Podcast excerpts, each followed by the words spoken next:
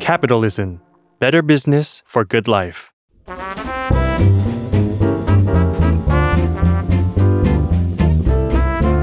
ปงนปตี ธุรกิจรอบครัว สวัสดีค่ะ ขอต้อนรับคุณผู้ฟังเข้าสู่รายการบนนปตีธุรกิจรอบครัวนะคะ คุณผู้ฟังคะตั้งแต่เราทำรายการบนนปตีมานะคะ ส่วนใหญ่ถ้าเกิดว่าเราเชิญแขกรับเชิญมานั่งในรายการมา มาร่วมพูดคุยกันในรายการเนี่ยก็จะเป็นแขกรับเชิญที่ทำธุรกิจเกี่ยวกับร้านอาหาร หรือว่าอย่างสัปดาห์ที่ผ่านมา เราก็คุยกับคุณนามโทฟุซังนะคะ ก็เกิดเป็นธุรกิจเครื่องดื่มนะคะ ก็คือส่วนใหญ่แล้วเนี่ยเราก็จะเชิญคนที่ทำธุรกิจอาหารธุรกิจเครื่องดื่ม หรืออาจจะเป็นธุรกิจขนมหวานมาคุยในรายการนะคะ แต่ว่าจริง ๆ แล้วคำว่าธุรกิจรอบครัวเนี่ยอย่างตัวเชอรี่เองหรือว่าตัวน้องๆทีมงานก็ช่วยกันคิดว่า มันมีอีกธุรกิจหนึ่งที่เรายังไม่เคยคุยกับใครเลย ที่อยู่ในแวดวงนี้ก็คือธุรกิจโรงเรียนสอนทำอาหารนะคะ เพราะฉะนั้นวันนี้เราได้รับเกียรติจาก หนึ่งในธุรกิจโรงเรียนสอนทำอาหารที่เราอยากจะคุยด้วยมานานแล้วนะคะ ก็คือ ABC Cooking Studio ค่ะ วันนี้เชอรี่และบนนปตีธุรกิจรอบครัวเราขอต้อนรับ คุณภูนะคะสลิสาวงไพริน แล้วก็คุณไอซ์ธันวรัตน์มุนินนิมิตจาก ABC Cooking Studio สวัสดีค่ะ สวัสดีค่ะ สวัสดีค่ะ มากันทั้งสองคนสาวสวยยินดีต้อนรับค่ะ แล้วก็ขอบคุณมากเลยค่ะ ที่ให้เกียรติขอบคุณบนนเช่นปกัตีนค่ะยินดีอย่างยิ่งเลยค่ะ ค่ะ โอเค เอ่อเมื่อกี้ก่อนเข้ารายการเราเกริ่นกัน ก็คือเราคุยกันก่อนเข้ารายการว่า ABC กำลังจะครบรอบกี่ปีนะคะเจ็ดปีค่ะ ไม่น่าเชื่อเนอะใช่แล้ว เวลาผ่านไปเร็วจริงๆ แต่ก่อนจะไปถึง 7 ปีแล้วเดี๋ยวเห็นบอกว่าจะมีอะไรมาแบบมาแนะนำกันเพียบเลยค่ะว่า 7 ปีจะมีอะไรพิเศษพิเศษ มีอีเวนต์มีอะไรต่างๆ เกิดขึ้นนะคะ ก่อนอื่นเราจะถามก่อนว่าเอออยากจะให้คุณไอซ์กับคุณภูเนี่ยลองเล่าให้เราฟังก่อนว่า ABC Cooking Studio เนี่ยคือจริงๆเราทำอะไรบ้าง เพราะจริงๆ อย่างอย่างตัวลี่เอง เป็นคนภายนอกมองเข้าไปแล้วก็จะมองว่าเออเป็นโรงเรียนสอนทำอาหารเป็น Cooking Studio เนาะก็ด้วยชื่อเป็นโรงเรียนสอนทำอาหาร จริง ๆ แล้วเราทำอะไรบ้างคะใน ABC ค่ะก็โอเค ก่อนอื่นขอแนะนำก่อนนะคะ ก็คือ ABC Cooking Studio ของเราเนี่ยค่ะ เป็น Cooking Studio ที่อ่าใหญ่ที่สุดแล้วก็เป็นอันดับหนึ่งของประเทศญี่ปุ่นค่ะ เราจะมีสาขาอยู่ในญี่ปุ่นเนี่ยกว่าร้อยสาขาเลย ทั่วประเทศญี่ปุ่นเลยค่ะ แล้วก็นอกจากนี้เนี่ยก็จะมีสาขาต่างประเทศอื่น ๆอีกอ่าประมาณ 37 สาขา 37 ประเทศใช่ไหมคะอะใช่ค่ะอ๋อ37 ประเทศใช่ในในต่างประเทศค่ะ อ๋อขอโทษค่ะ 37 สาขาถูกแล้ว 37 สาขาถูกแล้วในต่างประเทศค่ะอ๋อก็คือในประเทศต่างๆ เองเนี่ยก็จะมีสาขาย่อยย่อยย่อยในประเทศของเขาไปอีกค่ะ อย่างประเทศไทยเองเนี่ยก็มีอยู่สองสาขาอ่าอ่าอ่าใช่ค่ะโอเคซึ่งจริงๆ ก่อนที่จะมาเป็นคุกกิ้งสตูดิโอของเราเนี่ยค่ะ จริงๆ ตัวธุรกิจเราเริ่มมาจากเป็นเอ่อเขา ทางญี่ผู้ปุ่ก่อนตั้งเนี่ยอ่าใช่ที่ญี่ปุ่นเนี่ยชื่อคุณโยโกอินะคะเป็นประธานบริษัทของเราเนี่ยเขาเริ่มมาจากธุรกิจการขายพวกจานชามเครื่องครัวมาก่อนใช่ไม่ได้ทำไม่ได้ทำเป็น cooking studio ตั้งธุรแต่กิจแรกธุรกิจค่ะแรกคือขายจานชามที่ญี่ปุ่นใช่ค่ะ จริงๆพอยแรกคือขายจานชามเลยเสร็จแล้วทีนี้ในการที่เขาจะ present ตัวจานชามของเขาออกมาเนี่ยคือเขามีการทำอาหารอืมเป็นตัวตกแต่งเฉยๆความเพื่อญี่ปุ่นพรีนะเซเนอะนต์ใช่ใช่ใช่แต่ว่ากลายเป็นว่าฟีดแบ็กก็คือลูกค้าของเขาที่มาดูจานชามเนี่ยเกิดสนใจในอาหาร อยากกินอาหารใช่สนใจในตัวอาหารขึ้นมาเขาก็เลยเหมือนแบบว่าเกิดปิ๊งเป็นไอเดียว่า เอ้ยจริง ๆ ถ้าเป็นจานชามเนี่ย คนก็จะสามารถทำได้แค่เหมือนซื้อไปแล้วก็ใช้อ่าใช้ในครัวที่บ้านใช่ มันไม่สามารถอินกันได้หลาย ๆ คนขนาดนั้น แต่ว่าถ้าเป็นอาหาร มันสามารถเกิดความสุขจากอาหารเนี่ยได้ทั้งจากการทำแล้วก็การกินแล้วก็มีการแบ่งปันคือเอาไปให้คนอื่น ๆได้อะไรอย่างเงี้ยค่ะ ก็เลยเกิดเป็นไอเดียว่าทำเป็น cooking studio ดีกว่าอ๋อใช่ขึ้นมาค่ะก็เลยเริ่มจากตรงนั้น ใช่ค่ะอ๋อออย่างในถ้าเป็นของฝั่งไทยเองตอนนี้เนี่ยก็คือมีสองสาขา จะเป็นสาขาแรกของเราจะอยู่ที่เซนทันเวิลด์ค่ะค่ะ แล้วก็สาขาที่สองจะอยู่ที่ Central Eastville อ๋อซึ่งในตัวคอร์สเรียนของเราอะค่ะ ก็จะมีทั้งหมด 5 คอร์สอืมอืมจะมีเป็นคอร์สอาหาร ในอาหารเองเนี่ยค่ะ ก็จะมีทั้งอาหารญี่ปุ่นแบบเป็นสไตล์ homemade นะคะ แล้วก็จะมีอาหารฟิวชั่น แล้วก็มีเป็นเอ่ออาหารนานาชาตินะตอนนี้ แล้วก็จะมีเป็นคอร์ส เค้กกับขนมปัง ซึ่งเราจะมีการแบ่งเป็นแบบ basic กับ master ก็คือจะสามารถเข้าถึงคอร์สเรียนของเราเนี่ยได้ทั้งคนที่เป็นระดับเริ่มต้น หรือว่าคนที่มีพื้นฐานอยู่แล้ว ก็สามารถเรียนได้เหมือนกัน แล้วก็นอกจากนี้เนี่ยก็คือมีเป็นคอร์สวากาชิวากาชิจะเป็นขนมญี่ปุ่นแบบดั้งเดิมค่ะ ก็ในคอร์สวากาชิเนี่ยนอกจากลูกค้าจะได้เรียนวิธีการทำขนมญี่ปุ่นแล้ว เขาก็จะได้เรียนพวกประวัติความเป็นมา ความเอ่อวัฒนธรรม ญี่ปุ่นต่างๆ ที่ส่งออกมาผ่านตัวเมนูนั้นอืมว่าขนมนี้มีที่มาที่ไปยังใช่ไงค่ะกินในโอกาสไหนบ้างใช่เลยค่ะอ๋อๆ แล้วก็สุดท้ายก็จะมีเป็นเอ่อสำหรับที่ไทยนะคะ ก็คือจะมีเป็นคอร์สสำหรับเด็กอายุ 4-9 ขวบใช่เพื่อเป็นการส่งเสริมพัฒนาการของเด็กๆ อะไรแบบนี้ค่ะให้เขาเริ่มทำคุกกิ้งให้เขาเริ่มทำอาหารใช่น้องๆจะได้ลงมือทำเองกันหมดเลยค่ะ มีทั้งคุกกิ้งเนาะมีเป็นอาหาร แล้วก็มีเป็นพวกแบบขนมเค้กคุกกี้อะไรพวกนี้น้องๆ ก็จะได้ทำเองหมดเลย อันนี้ทั้งสองสาขาเลยหรือเปล่าคะทั้งใช่ทั้งค่ะอ๋อโอเคน่ารักเนอะ โอเคค่ะ แล้วแล้วจากตอนเริ่มต้นที่เอ่อที่ทางญี่ปุ่นที่ทางคุณผู้ก่อตั้งเนี่ยเขาทำเป็นเอ่อร้านขายชาจานชามมาก่อน แล้วก็พัฒนา develop ไอเดียเป็นเอ่อเป็น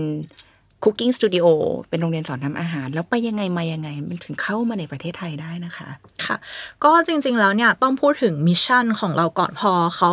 นึกถึงว่า เอ้ยพอเป็นอาหารเนี่ยมันได้ มากกว่าจานชาม มันสามารถทำให้คนอินแล้วก็มีความสุขได้เพิ่มมากขึ้น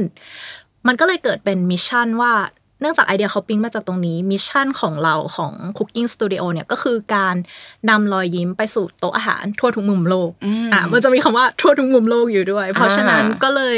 อ่าการที่จะทำ mission ได้สำเร็จแปลว่าค่ะเขาต้องมีการขยายสาขาออกไปในอ่าต่างประเทศด้วยอ่าอะไรอย่างนี้ถึงจะแบบว่าไปได้ทุกมุมโลกจริงอ่าๆอะไรอย่างเงี้ยค่ะ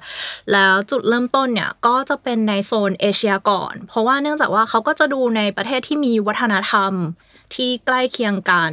ซึ่งประเทศในเอเชียเนี่ยค่ะ ส่วนมากจะเป็นสังคมเหมือนแบบว่า ครอบครัวใหญ่อะไรแบบนี้ นั่งกินข้าวร่วมกันบนใช่โต๊ะใช่ใช่ก็คือบนโต๊ะอาหารจะประกอบไปด้วยสมาชิกในคุณครอบพ่อคคุณรัวแม่อะไรอ่าแบบนี้ค่ะ เขาก็เลยแบบว่า เออ ประเทศในเอเชียเนี่ยน่าจะเป็นประเทศที่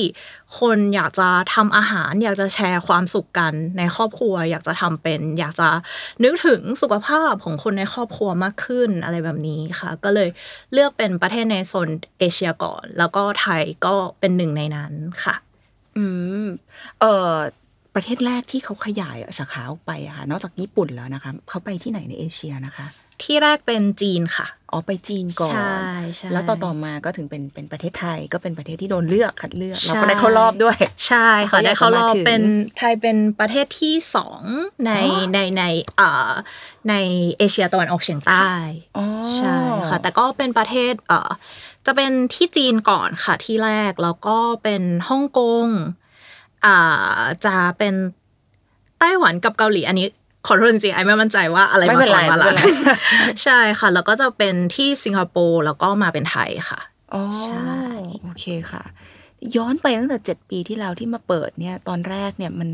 มันเป็นยังไงบ้างนะคะ ขั้นตอนการเข้ามาของ ABC มาในประเทศไทยอะค่ะ พอจำได้ไหมคะก็คือจริงๆอ่าไอจะเป็น staff ตั้งแต่แบบเรายังไม่มีสตูดิโออะไรเลยก็คือเป็นคุณ โยโกอิประธานบริษัทบินมา แล้วก็เหมือนแบบว่าเราก็ต้องตามหา คือเรา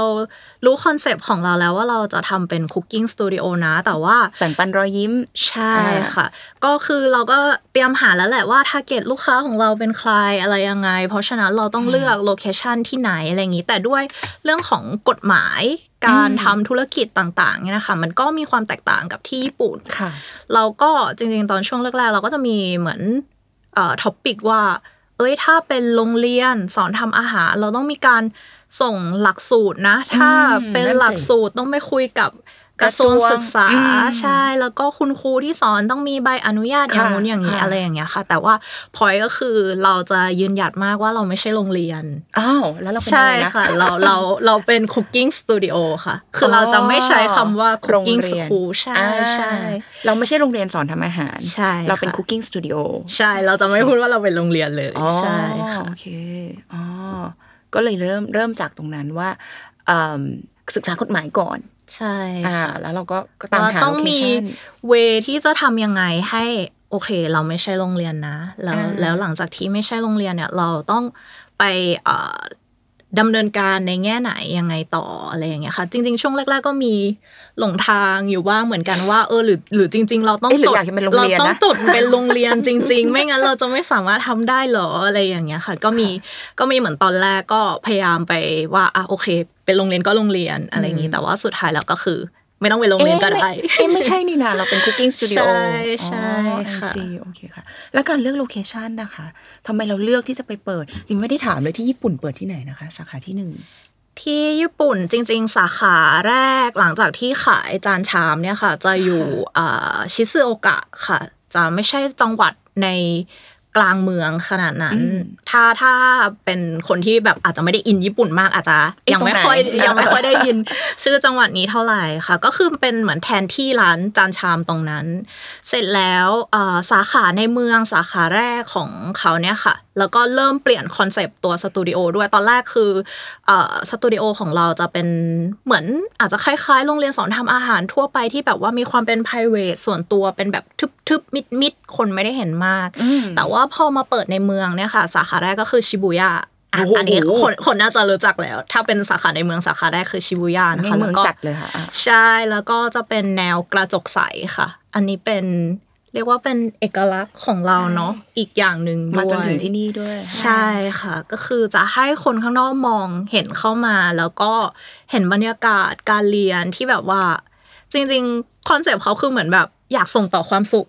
ก็คือแค่คนที่มองเข้ามาจากข้างนอกก็แฮปปี้ยังไม่เรียนแล้วอะใช่บรรยากาศข้างในมีความสุขอะไรแบบนั้น ซึ่งก็จริงค่ะนะคะ อย่างอย่างถ้าเราเดินไปที่เอ่อเซนทันเวิลด์หรือ Central Eastville รีบบอกตรงยังยังไม่เคยเห็นนะคะ แต่ว่าไปที่เซนทันเวิลด์นะเราก็รู้สึกว่ามันมันน่าเรียนอะมันดูอบอุ่นอะไรย่เยต้องมานะคะอ่ได้ได้ได้ไปไปสัญญาเดี๋ยวเอาลูกไปด้วย มีคลาสเด็กค่ะใช่สี่เดือนค่ะก็ขวบโอเคโอเค เพราะฉะนั้นที่แรกที่ไปเปิดก็จะเป็นเอ่อ ที่แรกที่เป็นในเมืองเป็นชิบูย่าเลยที่ญี่ปุ่น จากนั้นก็ขยายสาขาไปเรื่อยๆจนเป็นร้อยกว่าสาขาถึงทุกวันนี้ ใช่ค่ะ ตอนนี้ก็คือทั่วญี่ปุ่น ทั่วญี่ปุ่นแล้วใช่โอ้โห ยินดีด้วยมาก ๆ เลยค่ะอาจจะมาต่อในเมืองไทยแล้วทำไมถึงเลือกเป็นเซนทรัลเวิลด์ค่ะ สาขาที่หนึ่ง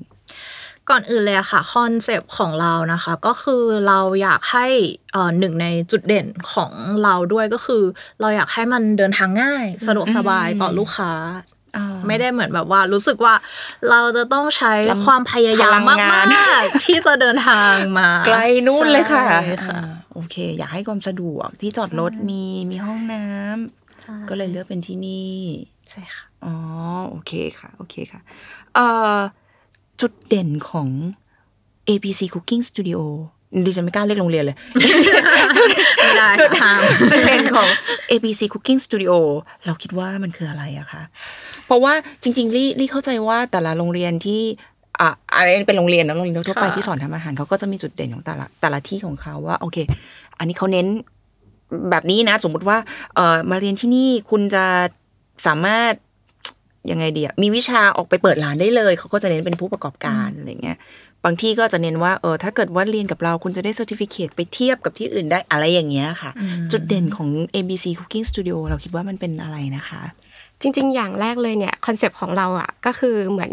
เราไม่ใช่โรงเรียนเนาะไม่ใช่ school ค่ะฉะนั้นบรรยากาศในการเรียนของเราเนี่ยค่ะจะมีความสนุกสนานมีความอบอุ่น แล้วก็ในการตกแต่งของสตูดิโอเราอะก็คือจะอิงมาจากญี่ปุ่นเลย คือเหมือนจะเป็นแบบว่า branding เป๊ะๆมาเลยเก้าอี้ต้องเป็นแบบนี้พันหนังสีนี้อะไรอย่างนี้ serious มากใช่ซีเรียสมากทุกอย่างเลยหรือแม้กระทั่งว่าเออคุณครูที่มาสอนเนี่ยค่ะ ถึงแม้ว่าเราจะคัดเป็นคุณครูที่มีความแบบเออมีความสดใสเนาะแล้วก็สอนเหมือนกับจบทางด้านอาหารมาแล้วก็มาเออมีการ train จากทางญี่ปุ่น เพราะเราอะมีทีม develop จากญี่ปุ่นด้วยอะไรเงี้ยค่ะ ทางทีมญี่ปุ่นก็จะส่งคนมา train train the trainer ก่อนใช่ train trainer ก่อน เสร็จแล้วเนี่ยเออถ้าเทรนเนอร์เนี่ยค่ะมาสอนเนี่ยมันก็จะมีความใกล้ชิดกับเอ่อนักเรียนสมาชิกมากขึ้น เพราะว่าในหนึ่งโต๊ะเนี่ยเราเปิดสอนแค่สี่ท่าน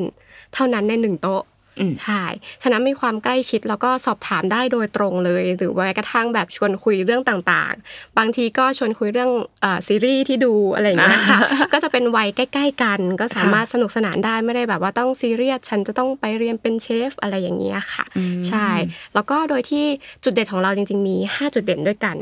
จุดเด่นแรกเลยอย่างที่ทางคุณเชอรี่ถามเนาะว่าทำไมจะต้องมาเปิดที่เซ็นทรัลเวิลด์อะไรเงี้ยค่ะ ก็คือความสะดวก คือเขาจะเน้นความสะดวกสบายจะต้องเป็นเป็นจุดศูนย์กลางของที่นั้นๆอะไรอย่างเงี้ยค่ะ ซึ่งในต่างประเทศเนี่ยเราก็จะมีเปิดที่ศูนย์การค้าด้วย อย่างเช่นถ้าลูกค้ามาเดินเล่นอะไรอย่างเงี้ยค่ะ แล้วก็มาโรงเรียน 2 ชั่วโมง จบแล้วสามารถฝากเค้กได้ แล้วก็ไปเดินเที่ยวต่ออ๋อใช่ หรือแม้กระทั่งแบบเออรอพุบอาหารรออะไรอะเดี๋ยวพี่แวะไปเดินซื้อนู่นนี่นั่นก่อนได้ไหมได้อะไรเงี้ยค่ะอ๋อเราก็จะไม่ได้ซีเรียสขนาดนั้นที่จะต้องแบบ ฉันจะต้องมาเรียนจอดรถยังไงตรงไหนอะไรยังไง มันก็จะไม่มีความสะดวกเนาะค่ะ ส่วนจุดต่อมาเนี่ยก็จะเป็นเรื่องของคลาสเรียนที่มีขนาดเล็กค่ะก็คือมี 4 คนต่อคลาส มันทำให้มันก็กึ่งกึ่ง private เนาะ แล้วก็เอ่อในหนึ่งโต๊ะเนี่ยก็จะมีแผ่นสูตรด้วย ซึ่งในแผ่นสูตรของเราเนี่ยค่ะ ก็จะมีวิธีการทมีส่วนผสมต่างๆ ในหน้าหลังเนี่ยเราก็จะมีวิธีการทำเป็น Illustrator ก็คือเป็นรูปวาดให้เลยอืมจะไม่ใช่แค่พิมพ์เท็ก เฉยๆ ก็จะทำให้เผื่อลืมหรือเผื่อใช่ follow ไม่ทัน ใช่อ่าเขาก็สามารถจดตามได้ หรือแม้กระทั่งการนำกลับไปทำที่บ้านอะไรเงี้ยค่ะอ่าก็สามารถดูไปตาม step ค่ะดูรูปได้อย่างง่ายเลยค่ะค่ะ แล้วก็ต่อมาเนี่ยก็จะเป็นในเรื่องของการ plan การเรียนคือการเรียนการสอนของเราสามารถจองผ่านออนไลน์ได้อืมก็คือเราจะมีคลาสทุกวันเลยเราไม่มีวันหยุด แล้วก็สามารถเลือกคุณครูเองได้ด้วย อย่างที่บอกว่าคุณครูเราจะแตกต่างกันเนาะในเรื่องของบุคลิก เอ่อเทคนิคการสอน ถ้าสมมุติว่าสมาชิกคนไหนแบบเอ้ยถูกจริตกับคุณครูคนนี้จังเลยอะไรอย่างเงี้ยค่ะ เราก็สามารถจิ้มเลยค่ะ เลือกคุณครูคนนี้คลาสเรียนนี้อะไรอย่างเงี้ยทางออนไลน์ได้เลยค่ะ โดยที่เราเปิดด้วยกันสี่รอบต่อวันเนาะแล้วนักเรียนเขาก็จะรู้แล้วว่าจะสะดวกลงเวลาไหน แล้วก็เมนูแต่ละเมนูเนี่ยจะเปิดสอนแค่สองชั่วโมงอืมงั้นแสดงว่ามันจะเป็นเมนูที่มีความง่าย แล้วก็อ๋อคุณต้องทำแล้วสำเร็จภายในสองชั่วโมงใช่ I see ใช่ มันก็จะไม่ได้ต้องแบบโอ้โห จะต้องแบบ3ชั่วโมงนะมันจะเหนื่อยเกินไป แล้วก็คิดมาแล้วทางญี่ปุ่นเขาคิดมาแล้วว่า develop เมนูเนี้ยที่มีความง่ายแต่ว่ามีเทคนิคในการสอดแทรกเข้าไปเทคนิคความเป็นญี่ปุ่น การนวดแป้งยังไงอะไรเงี้ยค่ะ ให้เสร็จให้ได้ แล้วก็สามารถนำกลับไปทำเองที่บ้านได้ทำให้นักเรียนเนี่ยไม่รู้สึกว่าไม่ใช่นักเรียนสิ สมาชิกอ่าสมาชิกสมาคนชิกที่มาคนที่มาที่ Cooking Studio ของเราค่ะใช่ใช่ยาวเลยค่ะชื่อยาวของเราจะใช้เป็นว่าสมาชิกสมาชิกสมาชิกใช่ค่ะก็จะรู้สึกว่าเอ้ยฉันสามารถเอาเมนูนี้กลับไปทำให้กับคนที่บ้านได้นะ เพราะมันไม่ยากเลยอะไรอย่างเงี้ยค่ะ แล้วก็ในส่วนของคอร์สเรียนของเรามี 5 คอร์สเรียนด้วยกันอย่างที่ทางคุณไอได้แจ้งไปเนาะก็จะเป็นเค้กขนมปังอาหารบากาชิแล้วก็คอร์สเด็ก ซึ่งคอร์สต่างๆ อันเนี้ยถูก develop มาจากญี่ปุ่นโดยตรงเลย ฉะนั้นเนี่ยมันจะมีความ เฉพาะตัว ในเรื่องของวัตถุดิบเอ่ยอะไรเอ่ยซึ่งจริง ๆ แล้วในแต่ละประเทศอะวัตถุดิบแตกต่างกันเนาะแต่ว่าเราสามารถปรับเปลี่ยนให้มันเป็นไปตามประเทศนั้นๆได้ แต่ยังคงความเป็น specialist ของความเป็นญี่ปุ่น แล้วก็ความเป็น homemade มากๆ เพราะว่าในสูตรของเราเนี่ยจะไม่ใส่ใส่สารเสริมเลย อย่างเช่นพวกขนมต่างๆเนี่ยเนาะมันจะต้องใส่พวกแบบเอ่ออย่างเช่นเนยขาว SP SP อะไรเงี้ยซึ่งเราไม่มีเลยค่ะ มันก็จะเป็นเทคนิคที่อุ้ยเราใส่ใจสุขภาพด้วยนะอะไรเงี้ยแล้วก็ใส่ใจคนที่คุณจะเอาไปทำให้ด้วย ก็คือส่งต่อความรักผ่านโต๊ะอาหารเอ่ออนเนี้ยพอจะค่ยกตัวอย่างให้ได้ไหมคะ ว่าอย่างเช่นมีวัตถุดิบอะไรบ้างที่ เอออย่างเช่นอย่างที่ญี่ปุ่นมีแต่ว่าที่เมืองไทยเราต้องมาปรับนิดหน่อยอะไรเงี้ยเป็นเป็นของเมืองไทยเรา อืม จริง ๆ อย่างพวกตัวแป้งสำหรับทอืมำอ่าโมจิหรืออะไรต่างๆอะไรเงี้ยค่ะ จริง ๆ ที่ญี่ปุ่นเขาจะมีแป้งเฉพาะของเขาพวกแบบไดฟุกุอะไรพวกเนี้ยค่ะ อ่า ซึ่งถามว่าเราก็ต้องปรับ เพราะว่า จริง ๆ ตอนแรกเราก็คือ Import มาค่ะอ้อก็คือสั่ง Import มาเลย แต่ว่า เอ่ออย่างช่วงโควิด อะไรพวกนี้การ Import อะไรก็ลำบากเริ่มลำบากใช่ก็ต้องมีการปรับเป็นเหมือนแบบอาใช้แป้งข้าวเจ้าในไทยอะไรพวกเนี้ยมาทำแทนอะไรพวกนี้ก็มีเหมือนกันใช่ค่ะแต่จริง ๆ การปรับอย่างนี้มันก็อาจจะเป็นแบบ คือคนที่เรียนแล้วอะไม่ได้เรียนอีกค่ะ เป็นสมาชิกที่มามามามามามา enjoy กับมาคลส enjoy กับใช่ เรียนก็ได้ค่ะเรียนก็ได้เรียนก็ได้ เพราะว่ามันก็คือการเรียนรู้อย่างหนึ่งเรียนรู้ใช่สมาชิกที่มาเรียนรู้ในคลาสนี้เขากลับไปที่บ้านสมมติเขาอยากจะทำใหม่เขาก็ได้เขาก็รู้ด้วยว่าใช้วัตถุดิบอะไรที่เขาหาซื้อได้ในเมืองไทยใช่ค่ะโอเคค่ะเออเมื่อกี้อย่างที่คุณคุณภูเล่าให้ฟังกับคุณไอซ์เล่าให้ฟังว่าเออ สามารถนักเรียนสามารถเลือกคลาสเลือกคุณครูได้ว่าจะอยากจะเรียนกับคุณครูคนไหนอะไรอย่างเงี้ยนะคะ เออเพื่อให้เข้ากับสไตล์ของตัวเอง เทคนิคของตัวเอง ทีนี้เออจริง ๆ แล้ว target ของเราคือใครอะ target audience ของเราของของธุรกิจเนี้ยธุรกิจ cooking studioของ ABC เนี่ยเป็นใครอะคะ อ่าทาร์เก็ตของเราเนี่ยค่ะก็จะเป็นกลุ่มคนที่สนใจในเรื่องของการทำขนมอืมแล้วก็อาหารเนาะอืมแต่ว่าเราอะจะไม่ได้เป็นเหมือนกับเชฟที่จะต้องมาเรียนแบบจบ แล้วก็เป็นเชฟมือทองอะไรประมาณนี้ค่ะแต่ว่าเหมือนกับว่า สนใจแล้วก็เป็นแม่บ้านยุคใหม่ เอาอย่างนี้ดีกว่า เป็นแม่บ้านยุคใหม่ หรือว่าเป็นพวกเราเนี่ยแหละที่เออสนใจอาหาร แล้วก็มาเรียนแล้วก็ได้เทคนิคอะไรกลับไป ได้มาสนุกได้มา enjoy กับในคลาสของเราอย่างเงี้ยค่ะแล้วก็ได้ตัวเมนูเนี้ยกลับไปทาน ได้อย่างสบายใจด้วยว่าเอออันนี้เป็นเมนูที่เราทำเอง แล้วก็มันเออไม่ใส่สารเสริมไม่ใส่อะไรเลย เราเลือกคุณภาพของเมสะตัอาวดวัตปลอถุดดิบภัยใช่ใช่อ่าโอเคจริงๆ ถ้าพูดรวมๆก็คือ target เราเป็นใครก็ได้ใครก็ได้ที่ที่ชอบในอาหารมีความสนใจในอาหารไม่ว่าจะเป็นชอบกินชอบทำหรือก็แค่แบบอยากรู้ว่าเอ้ยมันมีวิธียังไงอะไรเงี้ยค่ะ จริง ๆ ลูกค้าที่แบบเรียนที่อื่นมา แบบเก่งอยู่แล้วแล้วมาเรียนกับเราอะไรแบบนี้ก็มีก็เยอะ enjoy อยู่ ก็มีเยอะเหมือนกันใช่ค่ะ เพราะว่าจริง ๆ การทำอาหารการทำขนมมันก็เหมือนศิลปะอย่างหนึ่งอะค่ะไม่มีอะไรถูกไม่มีอะไรผิด มันก็แค่เรียนมาจากคนละหนังสือคนละเล่มอะไรแบบนี้เฉยๆซึ่ง ABC เราก็มีวิธีการสอนที่เป็นสไตล์ ABC เอ่อลูกค้าที่อาจจะเคยเรียนกับเชฟฝรั่งเศสมาเรียนกับเรา บางคนตอนแรกเขาจะเกิด question ว่า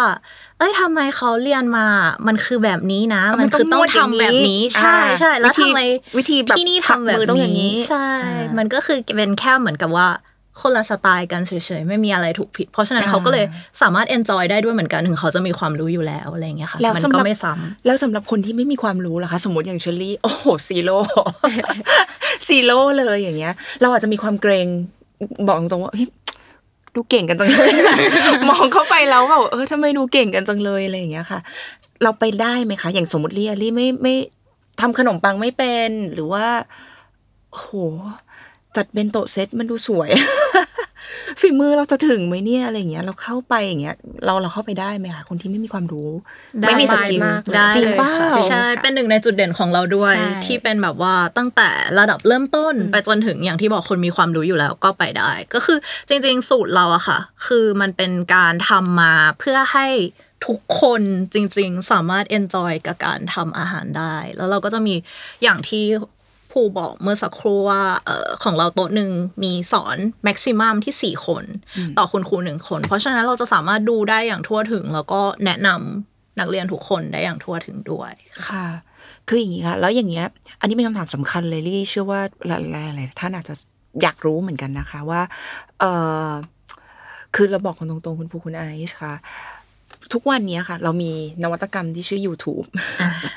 เรามีอินเทอร์เน็ตที่แบบว่า คือลี่ก็ไม่รู้นะมันเกิดอะไรขึ้นบนโลกใบนี้ตอนนี้ ซึ่งเมื่อก่อนเนี่ยอาจจะมีการแบบอาจจะห่วงสูตรนะถ้าเกิดว่ามีคุณแม่ทำซาลาเปาเก่งอะไรเงี้ยเขาก็จะส่งต่อให้ลูกหลานกับเท่านั้น แต่ปัจจุบันนี้เขาก็ดูแบบ ทุกคนดูแบ่งปันกันแบบว่าอย่างอย่างเปิดเผยมากเลยบอกโอ้ยอันนี้สูตรนี้เป็นยังไงเขียนสูตรเลย แล้วก็แบ่งปันกันในอินเทอร์เน็ต มี YouTube ด้วยที่แบบว่าฟิล์มเลยฟิล์มตัวเองว่าเออนี่คือวิธีการทำนะคะ ต้องอย่างนี้คือวิดีโอตัดต่อกันมาอย่างดีอะไรเงี้ยค่ะ มีเอ่อ Gordon Ramsay อย่างเงี้ยโอ้มาสอนวิธีการ grill เนื้อ grill ปลาคือ มันมีนวัตกรรมมีเทคโนโลยีอะไรอย่างนี้มาใหม่ ๆ ที่ส่งทอดความรู้กันอย่างแพร่หลายแล้วเนอะในอินเทอร์เน็ตอย่างเงี้ยค่ะ ตรงนี้เรา ABC เรามองมองตรงนี้ว่ายังไงคะว่ามันกระทบธุรกิจเราหรือเปล่า หรือว่าเราจะต้องปรับตัวยังไงบ้างอะไรอย่างเงี้ยค่ะ จริงๆก็คือถ้าเกิดว่าเราทำที่บ้านนะคะด้วยคอนเซปต์ของเราเองมันมีความแตกต่างจากการเรียนที่บ้านอยู่แล้ว อย่างที่บอกว่าคอนเซปต์เราคือเรื่องของบรรยากาศด้วยว่าให้คนมา enjoy กับ บรรยากาศที่มาแล้วเหมือนเรียนง่าย มาได้เจอผู้คนอืมถ้าเกิดว่าทำ YouTube อยู่ที่บ้านก็ไม่ได้เจอใคร ไม่ไม่ทำเองคนเดียว ใช่ใช่เราอาจ Enjoy จะไม่ได้ที่คนเดีแบยวบว่ามีการแลกเปลี่ยนประสบการณ์ระหว่างกันด้วยหนึ่งอันนี้เป็นเรื่องของแบบว่าสังคมอะไรต่างๆเนาะแล้วก็บรรยากาศที่ทำให้เราสามารถเหมือนสนุกได้มากยิ่งขึ้น ได้เจออย่างคนในโต๊ะเองอะไรเงี้ยค่ะ จริง ๆ ก็มีแบ็กกราวที่แตกต่างกันเนาะก็อาจจะมีคนที่ อย่างเพิ่งเริ่มต้นยังไม่เคยทำมาก่อน ก็อาจจะมีคนที่เคยทำมาแล้ว เขาก็จะมีการแชร์ว่า เอ้ย เรียนที่นี่เป็นแบบนี้ แต่ว่า เอ้ย เขาเคยไปทำที่อื่นมาเป็นอย่างนี้อย่างนี้นะอ่าหรือว่าอาจจะมีคนที่เหมือนแบบว่าเคยทำเองอยู่ที่บ้าน อาจจะไม่ได้แบบว่าโปรมากขนาดนั้นไม่อาจจะดู YouTube เนี่ยแหละค่ะทำที่บ้านแล้วก็ เอ้ยมันมันไม่ได้เหมือนใน YouTube ที่เขาเข้าใจทำออกมาเหมือนดิฉันก็เป็นมันมันเกิดอะไรขึ้นอะไรอย่างเงี้ยไม่เห็นเหมือนที่คุยกันไว้เลยอะคุณครูที่สามารถให้คำตอบได้นะ ตอนนั้นอะไรอย่างเงี้ยค่ะ ใช่เพราะว่าใน YouTube มันมันก็จะมีแบบ คือจริงๆเขาตัดต่อขั้นตอนคืออะไรคือต่างๆคือ YouTube บางบางคนเขาอาจจะบอกละเอียดแล้วล่ะแต่เราทำค่ะไม่เหมือนเขาเอใช่งใช่ใช่ก็คือจริง ๆ มันก็ต้องมาดูกันณตอนนั้นด้วยค่ะอืมคืออมของ YouTube คนที่ทำคนที่ลงมือทำใน YouTube เนี่ยมันก็อาจจะออกมาอย่างสมมติเค้กเป็นเนื้อหนึ่งเขาถึงสามารถไปต่อต่อต่อต่อได้อ่าอ่าแต่ว่าในขนมมันเป็นขนมหรืออาหารมันเป็นเรื่องละเอียดอ่อนนะคะมันก็มันก็อาจบางจะทีทำต้องออใช้กมาประแล้สวบไม่ได้กาเหมืรอนณ์กัน ใช้ประสบการณ์ดูด้วย ใช่อ่าก็จะมีคนแนะนำตลอดเนาะเหมือนคอนเซปต์มาร์เก็ตติ้งคือยังไงคะ ก็คือเหมือนกับว่าเราเหมือนได้มีที่ปรึกษาเฉพาะตัวอืมเลยทีเดียวอืมเพราะว่าอย่างลูกค้าบางคนเนี่ยค่ะ เอากลับไปทำที่บ้านแล้ว หรือไปซื้อวัตถุดิบตามเนี่ย ไม่แน่ใจว่ายี่ห้อนี้หรือเปล่าถ่ายรูปส่งมาค่ะ แล้วก็เหรอส่งมาทางไลน์ถามเราได้ หรือแม้กระทั่งทำออกมาแล้วว่า เอ๊ะทำไมอบมาแล้วเป็นอย่างนี้โทรถามคุณครู ก็สามารถให้คำแนะนำได้เช่นเดียวเคกันเคยเรียนไปแล้วแล้วกลับไปทำใช่โทรกลับมาถามได้ด้วยใช่ใช่ใช่ก็คือมันเหมือนเป็น ABC เป็นเหมือน community ของกลุ่มคนที่รักการทำขนมแล้วก็อาหารมาอยู่รวมกัน แล้วก็มาแชร์ประสบการณ์กันนะคะใช่เคยแบบว่าอยู่หน้าร้านเข้าไปหน้าร้านแล้วก็รับโทรศัพท์ลูกค้าโทรมาบอกว่าเนี่ยพี่อยู่ซูเปอร์ค่ะ เมนูเนี้ยอันเนี้ยต้องซื้ออะไรยังไงนะคะอะไรเงี้ยก็ก็คือบอกก็คือต้องบอกพี่อะลืมสูตรไว้ที่บ้านใช่ค่ะก็จะบอกว่าเอ้ยอันนี้ใช้อะไรยังไง ต้องซื้อแบบไหนอะไรเงี้ยแล้วถ้าไม่มีไม่มียี่ห้อนี้ล่ะซื้อยังไงอะไรเงี้ยก็ เราจะให้คุณก็ต้องคำแนะตอบได้นำด้วยใช่ค่ะโอ้น่ารักนะคะ โอเค เพราะฉะนั้นจริง ๆ แล้วส่วนใหญ่คนที่เขามาเรียนที่ ABC Cooking Studio เราคิดว่าเขาคาดหวังอะไรอะคะคาดหวังคิดว่าด้วยคอนเซปต์เรามันคือความสนุกอะค่ะอาจจะไม่ได้แบบสิ่งแรกที่ลูกค้าคาดหวัง อาจจะไม่ใช่ความเป็นมาสเตอร์เชฟอืมในตัว มันคือการมาเรียนแล้วสนุกแล้วสามารถเอากลับไปทำที่บ้านได้จริง แล้วก็ เอ่อทำแล้วคนในครอบครัวเขากินแล้วมีความสุข รู้สึกว่า เอ้ย มันอร่อยภูมิใจ ว่าเราก็สามารถทำขนมได้เองจริง ๆ อะไรอย่างเงี้ยค่ะ อืมท่านถามมาเมื่อกี้เรารู้สึกว่าแบบว่าเราก็ถามยากนะว่าแบบว่าเอ่อมีอินเทอร์เน็ตมี YouTube มันกระทบไหมเอ่อคนมีประสบการณ์ไม่มีประสบการณ์ดูดูแบบว่า มีลูกค้าหลากหลายสไตล์หลากหลายแบบอะไรเงี้ยแต่ว่าก็ดูทางทีม ABC ก็ตอบได้บอกโอ้โอเคเลยค่ะ enjoy ไม่เป็นไรค่ะทำเป็นก็มาได้ทำไม่เป็นก็มาได้ค่ะอะไรเงี้ยเดี๋ยวเรามา enjoy พร้อม ๆ กันอะไรเงี้ยนะคะ คือเท่าที่ฟังดูรู้สึกเหมือนมันไม่มีอะไรยากเลย ทุกอย่างมันโอเค มัน possible หมดเลย งั้นคำถามสำคัญเลยคำถามนี้ แล้วเราคิดว่าการทำ cooking studio เนี่ย ธุรกิจนี้อะไรคือสิ่งที่ยากที่สุดอะคะก็คือเรื่องของการรักษามาตรฐาน คุณภาพคลาสเรียนคุณภาพบริการ คุณภาพวัตถุดิบอะไรต่างๆ เอาไว้ให้ลูกค้าพึงพอใจอะค่ะ รวมทั้งการปรับสูตรหรือว่าปรับเมนูอะไรต่างๆ ให้เหมือนกับว่าตรงกับความต้องการของลูกค้า เพราะว่าความชอบแต่ละคนถ้าอย่างง่าย ๆ เลยก็คือ เรื่องของความอร่อยคำว่าอร่อยของแต่ละคนก็อาจจะไม่เหมือนกันอะไรอย่างเงี้ยค่ะ มันก็อาจจะมี ความยากในตรงนี้ที่แบบว่าเราอาจจะยังไม่สามารถทำให้แบบทุกคนรู้สึกว่าอืมอร่อยอร่อยได้ขนาดนั้น ก็จะมีอยู่บ้างที่เหมือนแบบว่า ลูกค้าคนนี้บอกว่า เอ้ย อันนี้อร่อยมากเลยอะไรอย่างเงี้ยแต่ว่าในคลาสเดียวกันคนเอ่ออีกคนนึงเรียนทำเหมือนกันอะไรเงี้ยอาจจะบอกว่าอ่อนไปสำหรับเขาอะไรอย่างเงี้ยเราก็เลยเหมือนแบบว่าจริง ๆ แล้วคอนเซปต์คือให้มา enjoy ก่อน คุณทำให้เป็นก่อนอ่า แล้วหลังจากนั้นเนี่ยพอทำได้มันจะสามารถเอาไปอัดแอปปรับต่อได้หรือว่าคุณครูเราเองอะค่ะ ก็จะมีการให้คำแนะนำด้วยว่า อย่างสมมุติอันเนี้ยลูกค้าทำและชิมแล้วรู้สึกว่ายังไม่ถูกปากเขาอะสูตรญี่ปุ่นแบบเบาบางไปบางคนอาจจะชอบกินหวานอะไรอย่างงี้แบแบบบอยากเข้มๆหน่อยใช่เข้มๆพี่ต้องทำยังไงเหรอคะอะไรอย่างเงี้ย คุณครูเราก็จะแนะนำว่า เออ งั้นแบบเพิ่มลดตรงนี้อะไรยังไงให้ได้ค่ะอ๋อ โอเคโอเค ก็ก็คือการจัดการความคาดหวังของของคุณลูกค้าของสมาชิกใช่ใช่ค่ะอ๋อโอเคค่ะ โอเค อืม อืม น่าสนใจเนาะทีนี้เมนูล่ะคะ เมื่อกี้เห็นบอกว่าเราจะมีเมนูอย่างอย่างสมมติเรามีกี่ออปชันนะคะ มีห้าห้าสาขาใช่ไหมคะ มีเอ่อมีขนม มีขนมปัง มีเค้ก มีอาหารญี่ปุ่น มีอะไรว่าไปอะไรอย่างเงี้ยค่ะ เอ่อเท่าที่ลี่จำได้ลี่เคยไปดูโบรชัวร์ที่เป็นเขาเรียกว่าอะไรนะโบรชัวร์โปรแกรมอะค่ะ ของคลาสอ่าก็จะมีเมนูให้เลือกว่าถ้าคุณสนใจเรียนเมนูนี้ก็ลงทะเบียน แล้วก็เอ่อราคาเท่านี้เท่านี้เท่านี้ ทีนี้เราเปลี่ยนเมนูบ่อยแค่ไหนอะคะเพราะว่าถ้าสมมติว่าลี่เรียนไปแล้วแล้วเนี่ยอยากกลับมาเรียนอาหารญี่ปุ่นอีกแต่เมนูคุณยังเมนูเดิมเลยอย่างเงี้ยมันก็ไม่ดิฉันจะกลับมาเรียนเมนูเดิมก็คงไม่ใช่ใช่ไหมเออเราเราเปลี่ยนบ่อยแค่ไหนอะคะในการ ทำเมนู อย่างตัวเมนูแต่ละคอร์สเรียนนะคะ มันจะมีไซเคิลของมันอืมก็คือเราจะแพลนเอาไว้ให้ลูกค้าแล้วว่า โอเคในหนึ่งปีเนี่ยเราจะมีเมนูทั้งหมดกี่เมนูค่ะแล้วเราจะวนลูป สอนอย่างเงี้ยค่ะ เป็นเป็นเดือนเดือนๆไปเนาะอย่างเช่นอืมเดือนสี่เดือนแรก เราจะมีเปิดสอนทั้งหมด 8 เมนูจ้ะอะไรเงี้ยค่ะ มันก็จะวนลูปไป ซึ่งเราเราประเมินไว้แล้วว่า 2 ปี เราจะต้องเปลี่ยนเมนูหรือเรียกเรียกว่ารีนิวเมนูใหม่พื่อเปลี่ยนให้ใหม่หมดเลยใช่ไหมคะใช่เปลี่ยนใหม่หมดเลยค่ะ เพื่อให้กลุ่มลูกค้าที่เป็นสมาชิกของเราแบบ loyalty แล้วเรียนทุกเมนูแล้วเนี่ยได้กลับมาเรียนกับเราใหม่ เป็นสูตรใหม่ ๆ ที่ทางญี่ปุ่นเขาพัฒนาขึ้นมาเรื่อยอืมๆถ้าเทียบจากเมนูตั้งแต่เราเปิดมาค่ะ จนถึงปัจจุบันอะถ้าเป็นเอ่อลูกค้าที่เรียนมาตั้งแต่แรกอะจะบอกได้เลยว่า เมนูมันค่อนข้างพัฒนาแล้วก็โอ้โหใส่ทุกอย่างอัดแน่นเต็มมากเลยค่ะ ในส่วนของเทคนิคแล้วก็เรื่องของเทรนด์เนาะของแต่ละเมนูค่ะเทรนด์นี่อย่างอย่างเช่นยังไงบ้างนะคะ ยกตัวอย่างให้ฟังได้ไหมคะตัวเทรนด์เมนูของจริงๆอะมาจากญี่ปุ่น เขาก็อ่าจะมีการทีม develop ของค่ะเขาก็จะมีการเอ่อ ดูเทรนด์ของเมนูอาหารในแต่ละปีนั้นๆ ว่าจะมีการพัฒนายังไงบ้าง คู่แข่งของเราด้วยเนาะว่าคู่แข่งของเราไปถึงไหนแล้วมีการพัฒนาอย่างไงแล้วเขาก็เอามาปรับในสูตรของเขา แต่ว่ายังคงความเป็น original ของ ABC อยู่ยังมีแบบขั้นตอนการทำการสอนอะไรเงี้ยมีคงความเป็น ABC อยู่ค่ะอย่างของไทยเองเนี่ยบางทีเราก็มี develop เมนูเองด้วยเหมือนกันอย่างเช่น พวกเมนูคลาส one day ที่เป็นเหมือนซีซัน a ลประจำเดือนอย่างเช่นเอ่อเดือนเนี้ยมันจะมีในส่วนของมูนเค้ก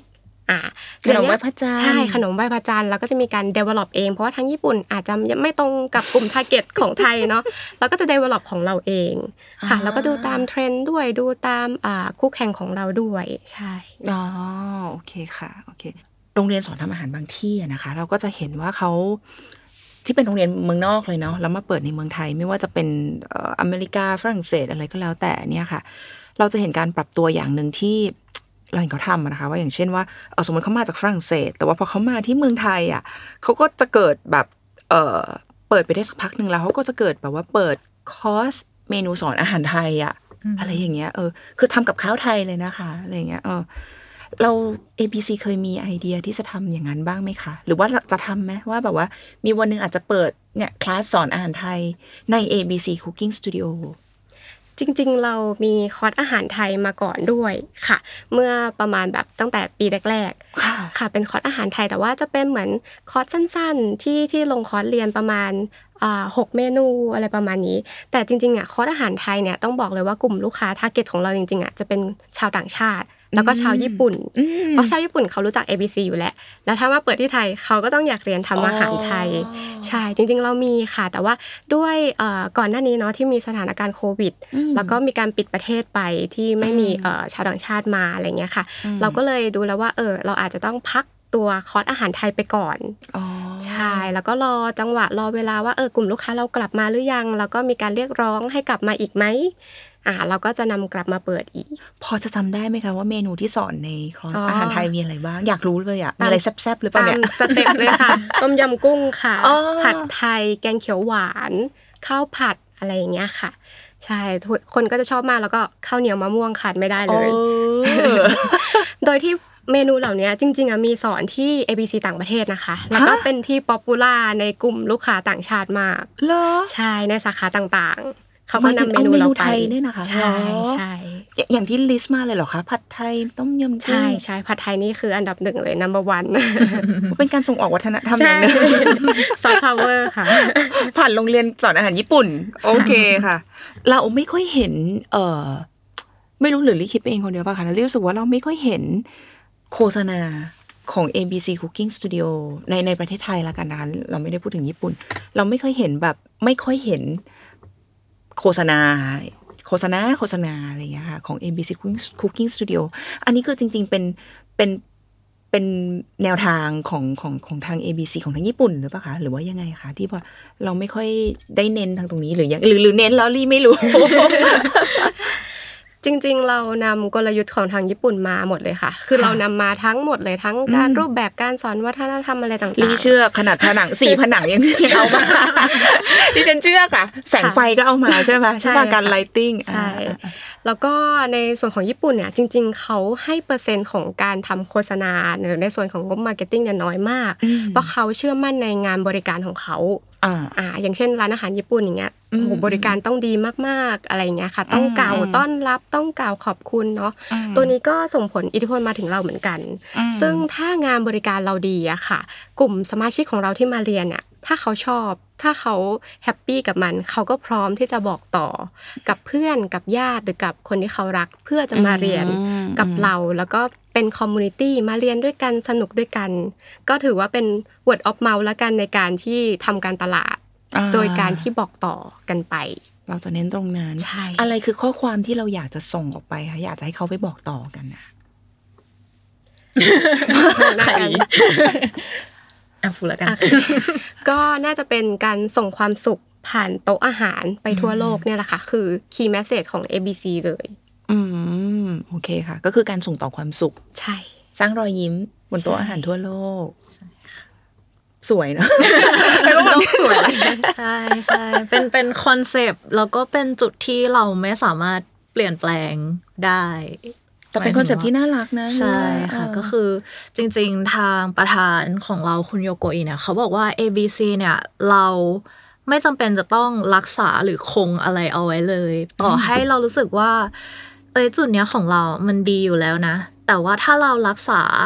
เหมือนคงมันไว้เรื่อยๆ มันจะไม่มีการพัฒนา แต่ว่าสิ่งเดียวที่เขาไม่อนุญาตให้สาขาไหน หรือว่าใครก็ตามใน ABC เปลี่ยนก็คือคอนเซปต์ของเราว่าเอ่อส่งต่อรอยยิ้ม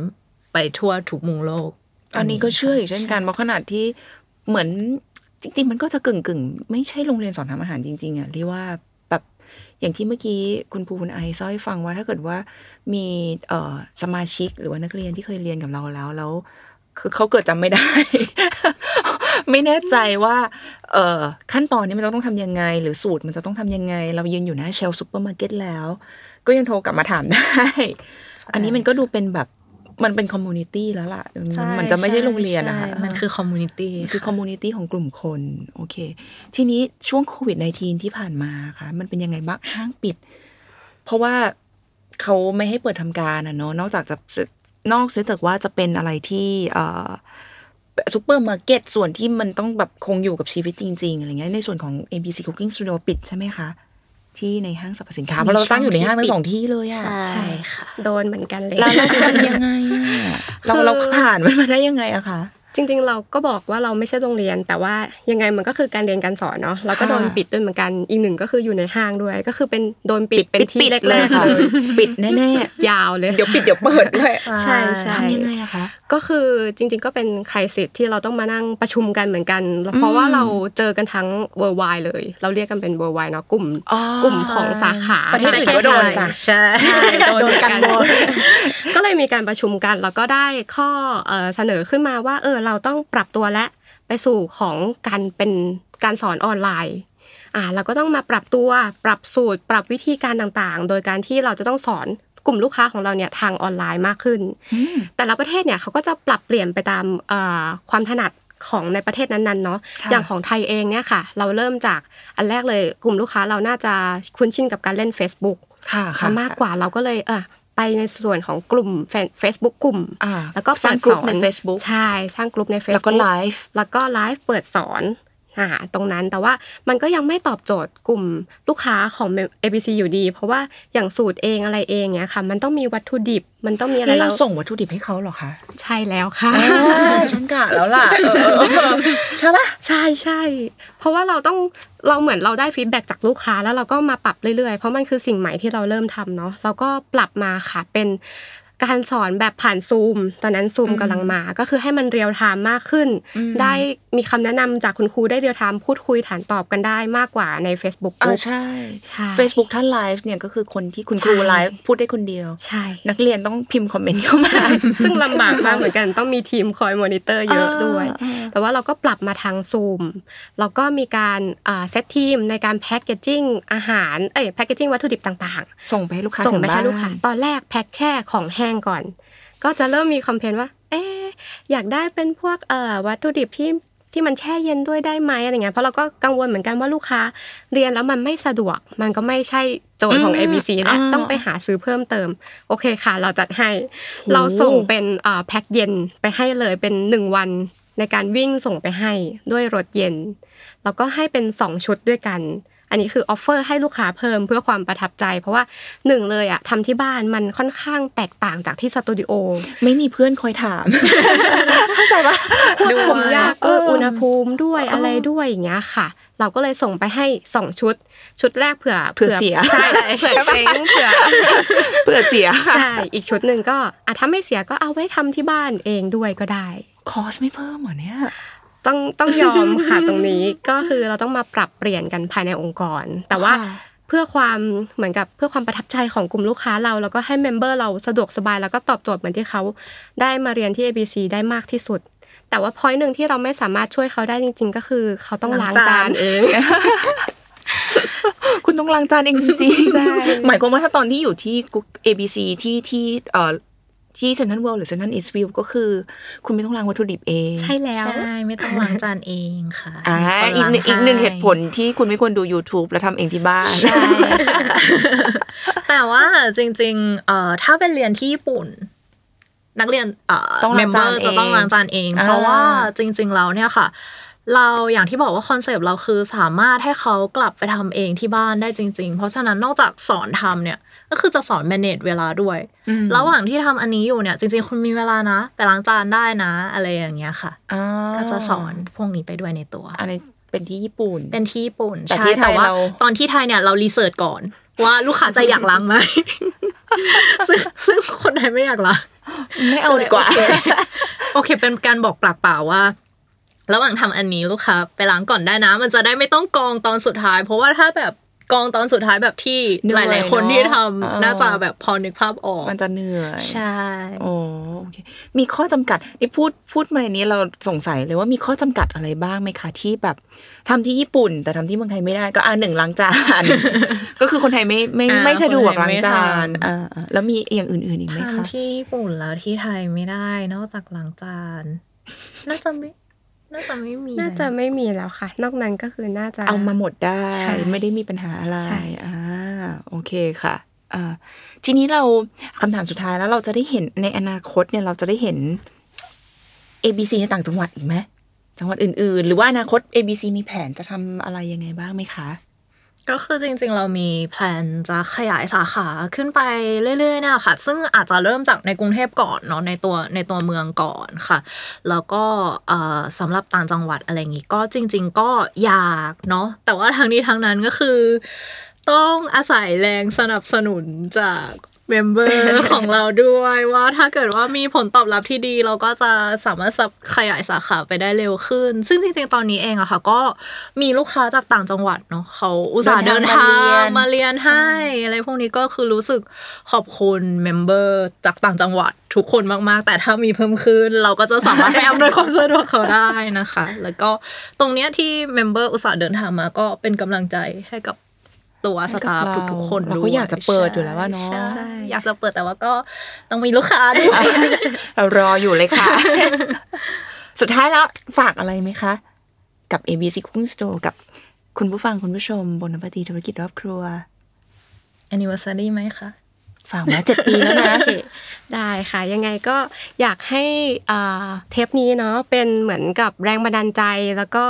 เหมือนสื่อสารออกไปว่า เอ้ยถ้าใครอยากที่จะทำขนม แล้วก็ทำอาหารอะไรแล้ว ไม่รู้จะเริ่มยังไงยังไม่กล้าเนี่ย ก็สามารถเดินเข้ามาได้ที่ ABC Cooking เลยเราพร้อมที่จะให้คำแนะนำแล้วก็พร้อมที่จะสอนตั้งแต่ขั้นเริ่มต้นเลยสอนตั้งแต่ตวงยังไงอะไรยังไงเลยนะคะ แล้วก็ในเดือนหน้าเนี่ยเราครบรอบ 7 ปีแล้วที่เปิดที่ไทยมานะคะแล้วก็มีทั้งโปรโมชั่นพิเศษหรือว่าอีเวนต์ต่างๆเนี่ยก็สามารถติดตามได้ทางช่องทางออนไลน์ของ ABC เลยค่ะ ทั้ง Facebook Instagram แล้วก็ add LINE add มาได้ที่ ABC Cooking Studio TH ค่ะ โอเคค่ะ